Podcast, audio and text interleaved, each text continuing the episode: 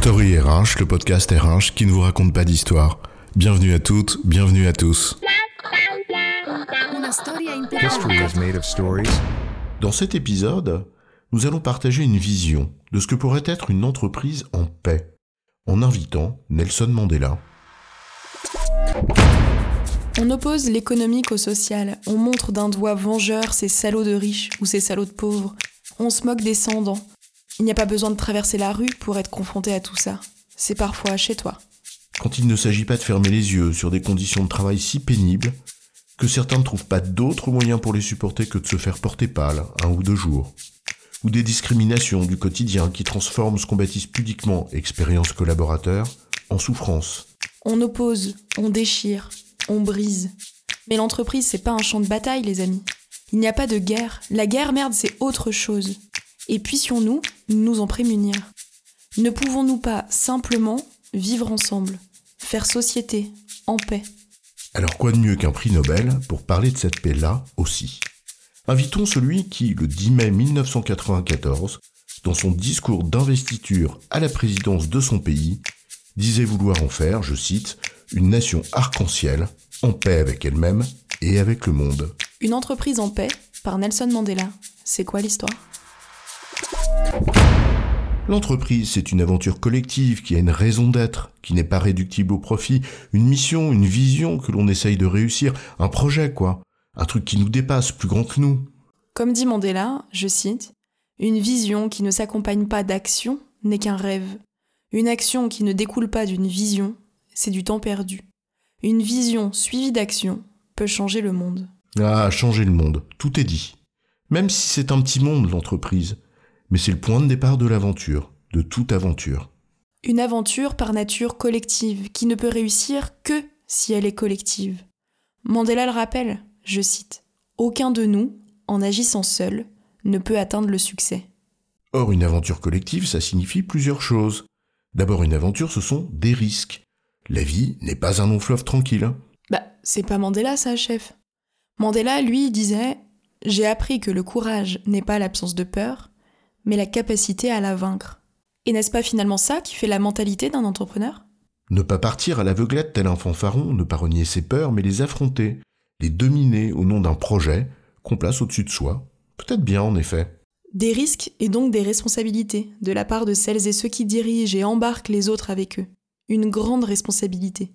Mandela disait que, je cite, Les hommes qui prennent de grands risques doivent s'attendre à en supporter souvent les lourdes conséquences.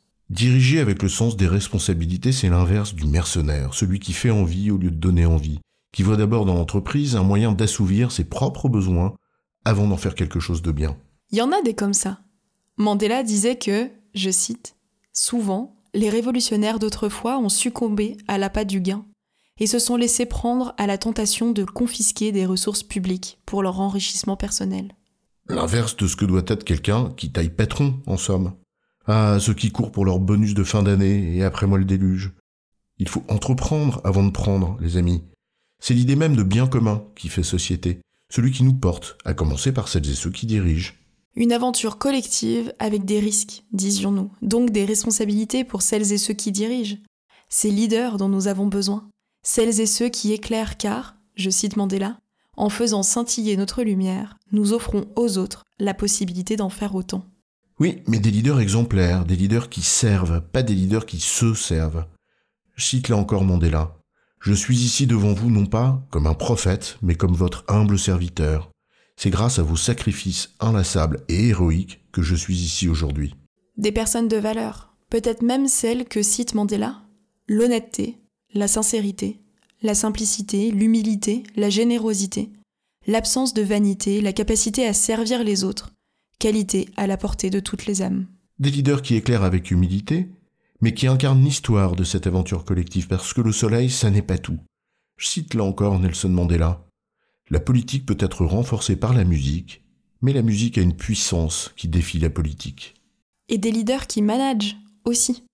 Parce qu'il faut bien délivrer, derrière les belles histoires. On parle bien de management, pas du micro-management de petits garde-chiourme, père fouettard, petit chef à plumes sans envergure, qui te colle une réunion Zoom tous les matins à 9h pour être sûr que tu bosses. T'es où? T'es avec qui? Tu fais quoi? Oh, diable. Ouf. Je cite. Un homme qui prive un autre homme de sa liberté est prisonnier de la haine, des préjugés et de l'étroitesse d'esprit, disait Mandela. Manager, au fond, c'est l'inverse, bien sûr. C'est notamment rendre autonome pour que chacun et chacune puisse, en son âme et conscience, s'investir pour le bien commun, faire grandir, développer ses collaborateurs.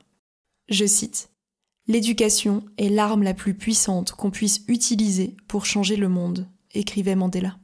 Personnes compétentes, intelligentes, qui ont envie de s'impliquer dans le projet collectif, avec des leaders qui ont compris qu'être au-dessus des autres, c'est une raison de plus pour les servir, pas pour les asservir, eh bien ces personnes-là sont des personnes qui coopèrent.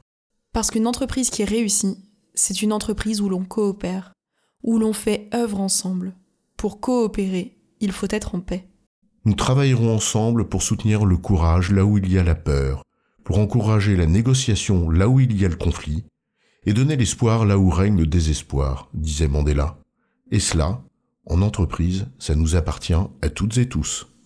En résumé, Mandela disait qu'il avait chéri l'idéal d'une société libre et démocratique, dans laquelle tout le monde vivrait en harmonie, avec des chances égales. Peut-être est-ce là les premières conditions du succès de tout projet collectif. J'ai bon, chef? Oui, tu as bon, mais on va pas en faire toute une histoire. Story RH, le podcast RH qui ne vous raconte pas d'histoire. Retrouvez tous les épisodes sur storyrh.fr.